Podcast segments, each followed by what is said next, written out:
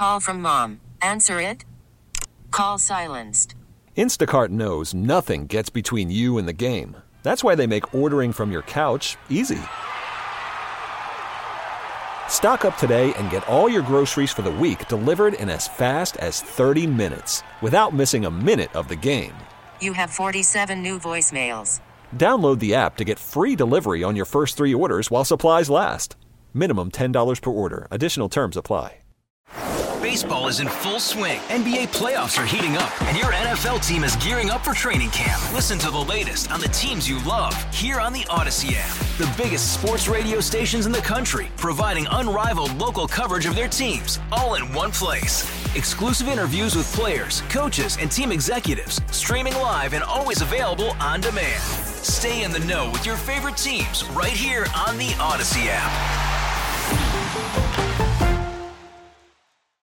It was just a few weeks ago when we woke up to this news. Monday, March 2nd. Good morning. I'm Wayne Kemp. And I'm Paul Murnane, WCBS News Time 731. Yes, we do have our first coronavirus case in New York City. The governor's been saying all along it was a matter of not if, but when, and now it's happened, the first case. And News of the second one came a day later. we do have breaking news in the past few minutes. Word from Governor Cuomo that there is a second confirmed coronavirus case in New York State.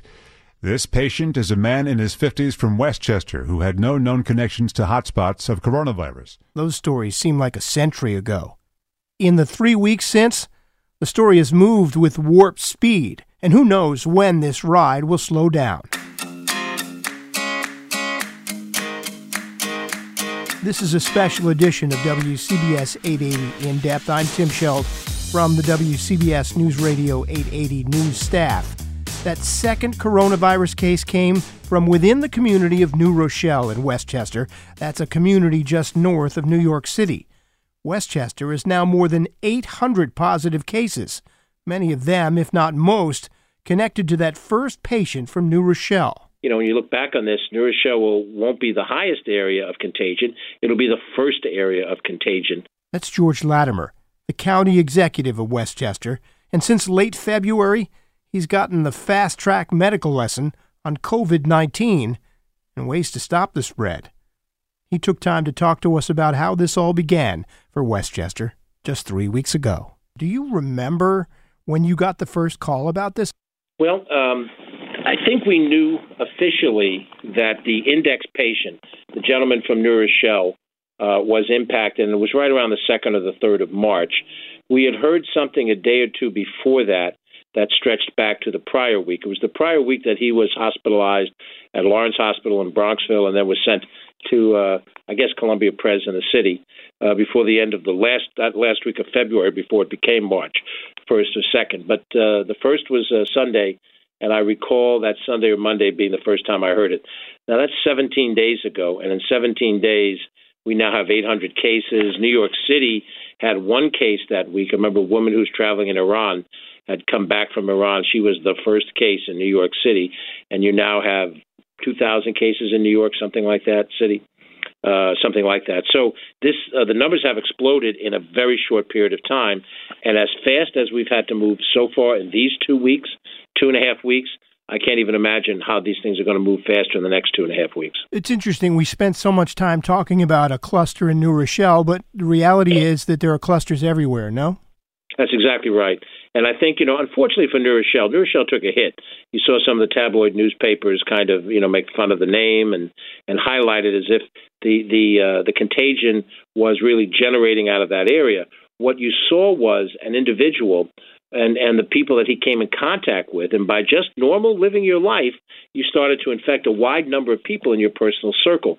Well that got tested right away because we were shutting down the synagogue and the uh, uh, the Jewish day schools that were tied to this particular religious group. And then all of a sudden New spiked because we tested. Now that we're testing more broadly and more quickly, not quickly enough, but more broadly and quickly, we're winding with a number of communities now in double digits, and and the news is it's rising everywhere. I think you know, when you look back on this, Rochelle will, won't be the highest area of contagion. It'll be the first area of contagion. And, and we're going to find other cities, I don't want to name imaginarily, but uh, other cities of similar size and scope around the metropolitan area are going to be just as vulnerable with this disease. I heard the governor today take a question about the use of the term containment zone, and he said, well, it really was an attempt to contain the virus, not to contain people within there. How has that worked, and do you think that messaging uh, uh, got a little tripped up in the early days? Well, I think there was a question of how you interpreted what he was doing. We were pretty clear uh, as to what was going to happen or not happen in, in the zone, so to speak. And in fact, I made it a point uh, to have dinner in the zone twice during this period of time, just to show that there wasn't anything that uh, made this the geography the problem. The the the, the nature of the zone uh, or this corridor, I've used other words rather than zone, came basically out of this reality. The, the index patient was active in an Orthodox community, and he was at religious events on the weekend that he infected a large number of people. Because of the tenets of the faith, people do not use machinery to get to, to shul. You can't use a car to get to shul on the Sabbath. So they walk, which means they generally live in relatively close proximity to the congregation, the synagogue congregation. So you could draw a circle around the synagogue and say, well, most of their congregants live here. Many of their congregants were exposed to the disease. So it, it drew the correlation of geography to contagion when in fact it was just geography that put them in contact with the index patient. So once once the rules came in, they shut down schools in the area, they shut down religious institutions and events in that area. All that's a precursor for what's happened now. All the schools are closed, not just in Westchester, but all across uh, the state, now all across the country. They shut down uh, uh, religious events because they were concerned that people would be infected. Well, now you have the Catholic Church shutting down all masses in the archdiocese, not just in this one area. So I think it it sort of you know reinforces the point I made is that what happened in New Rochelle wasn't particularly worse than any place else. It was just first, and the zone attempt to reduce contagion uh, probably helped because had those things not happened, people would have been interacting in that zone, and I think it would have spiked even further. This is the actual explanation of what flattening out the curve means. It doesn't mean you can reverse it. Uh, you know, social distancing doesn't represent a cure to the disease. Only an antiviral will cure the disease. But from a practical standpoint, it reduced the degree of spread. And I think to that extent, it, it served the purpose that it was meant for. New Rochelle will always be part of the um, the discussion because it's amazing that the index patient had tentacles to even you know uh, people who worked in his office and then live in Englewood, New Jersey, and then went to right. went to the conference down in uh, in the D.C. area. It really will be part of our study one day when we get a chance to take a breath and look back on it. No. I, I think you're right, but I, I also think what this does show is a case that's been made many times by a lot of people. It's made by social scientists who write about it from a, uh, an academic perspective. We politicians will get out there and say we're all, you know, intertwined in this world. But then you look at one life and how many people he touched, and not, you know, in a benign or a malign way. It's just who he interacted with. He sat on a Metro North train. He, uh, you know, he was in the city working with other people in a firm. He no doubt had other interactions with numerous people, people too numerous to mention, and and one life can impact all those other lives around him. And now you multiply that out uh, by all the people that might be testing positive. That's why you have a pandemic. And and it's interesting to just look at it play out in real time. When you go from day one, you have 200 some odd cases. Day two, you have 300 some odd cases. Then you're at 500. Then you're at 800. And and then it really comes home to you that that's what happens because we are as a people social. We interact with other people. This is not you know, uh, 1790 America. I have a farm, you have a farm five miles away from my farm, and maybe we're in town one day a week to sell our crops. Uh, you know, but we basically only deal with our immediate family, and we're self-sufficient, and we eat the produce we make. That's a different America. This America, we are interconnected in a thousand different ways, uh, just just to go to get a piece of pizza. You just stand online to get a piece of pizza. You're bumping into people you have no idea who they are, and uh, that's the world we live in now. Which which really underlines the reason for the social density strategy and the social distancing strategy. Take one person who has it out of the equation, and you really tend to impact in a positive way a lot of people. And then, of course, because we live here in the New York metropolitan area, uh, you know, if if we decided that we weren't comfortable with the density of New York City or the or the suburbs around New York City and this lifestyle, that we would say I can't handle this. I'm going to move. We have friends who've done that. People say I want to go to Florida. I want to be in a different environment. I want to move further upstate. I want to be in a more rural environment. But you know, uh, I'll just speak for myself. I, I love the environment of interaction. I love the multi ethnicity of this area. I grew up here. I've lived here almost all of my life. Um, you know, I like different types of restaurants. I love knowing that we have cultural festivals for other cultures that aren't tied to my personal heritage. I, I, I like it. I like living here for that reason. But I also recognize that by personality and by preference, this makes us interactive in ways that can spread a disease. And so all of a sudden you tell people you got to stop what you're doing. You can't you can't go to that diner or that bar. You can't go to the health club. You can't uh, go to that religious service. And this is a major change in our independent lifestyle and we're all rubbing up against it. I know I am. I'm sure you are. I'm sure the people you send out on assignment are. You know, how do I do my job if I don't interact with people? And yet interacting with people is exactly what we can't do to the same degree because we're going to spread the disease. You sound like you've gotten quite a uh, medical education. Are you, um, you know, you're really deep in the weeds on it, huh?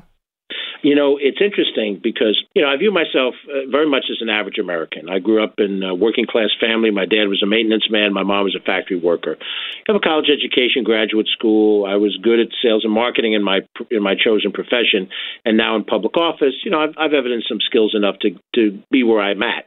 Uh, you know, I'm not a national politician. I'm not a U.S. senator running for president.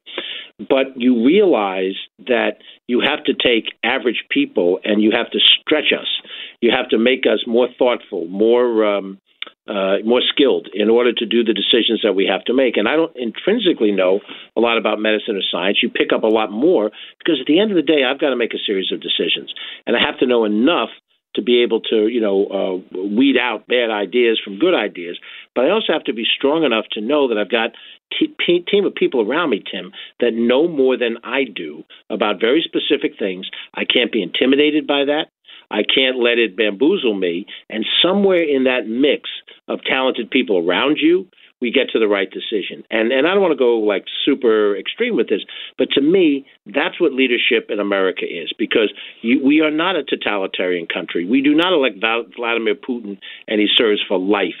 Uh, or uh, you know, religious leader who rules over us as an ayatollah might in Iran. We pride ourselves on being independent people within democracy. Well, democracy is you get to a position of authority, you've won the support of people, they voted for you, now perform and figure out how to do it in real time. Use whatever resources you have around you. Stay a little humble, but you got to be assertive enough to make decisions, and that's an interesting balance. And, and I think, and I'll close with this comment because uh, I've used it before. I don't want to make it sound like I just thought of it this moment, but I said I, I talked to my my sister in D.C., who's a couple of years younger than I am. We're both in our 60s. Um, you know, we talk a lot about you know what our parents the, the, what our parents lived through. They were blue collar people. They went through the Depression, World War II, and they were tested. They went through things that they would tell us about when I was a kid, and I didn't pay much attention to it. I want to go out and play ball with my friends. So yeah, yeah, yeah, okay, all right. You know, you had a tough during Depression. I got it. Boom. And you had a tough during the war. Mom stateside, dad overseas. And um, now I realize this is our generation's test. And the real question is, am I my father's son? Is my sister my mother's daughter? Are we strong enough people to face our test the same way they faced their test?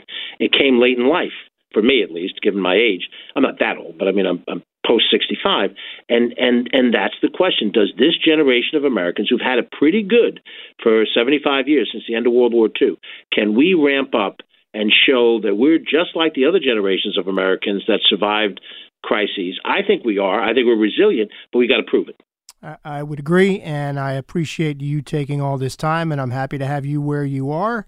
And I wish you the best of luck, and thank you for what you do, George. Thanks, Tim, and thank you for what you do. I can't tell you how many times I drive around, listen to the product on on 880, and uh, and appreciate the fact that it can connect me to uh, information that I wouldn't have any other way, and I appreciate that. Interesting perspective from someone in the heart of this crisis, near its New York epicenter. One last word about this. Some of us have been around for a while and have had the same thought as Governor Cuomo today. For me in New York, it reminds me of 9 11, where one moment, which was inconceivable, just changed everything. Yes, it has. More in depth podcasts will be coming your way. We're also part of a team helping to contribute work to a national coronavirus podcast. It's from radio.com and it's called The Coronavirus Daily.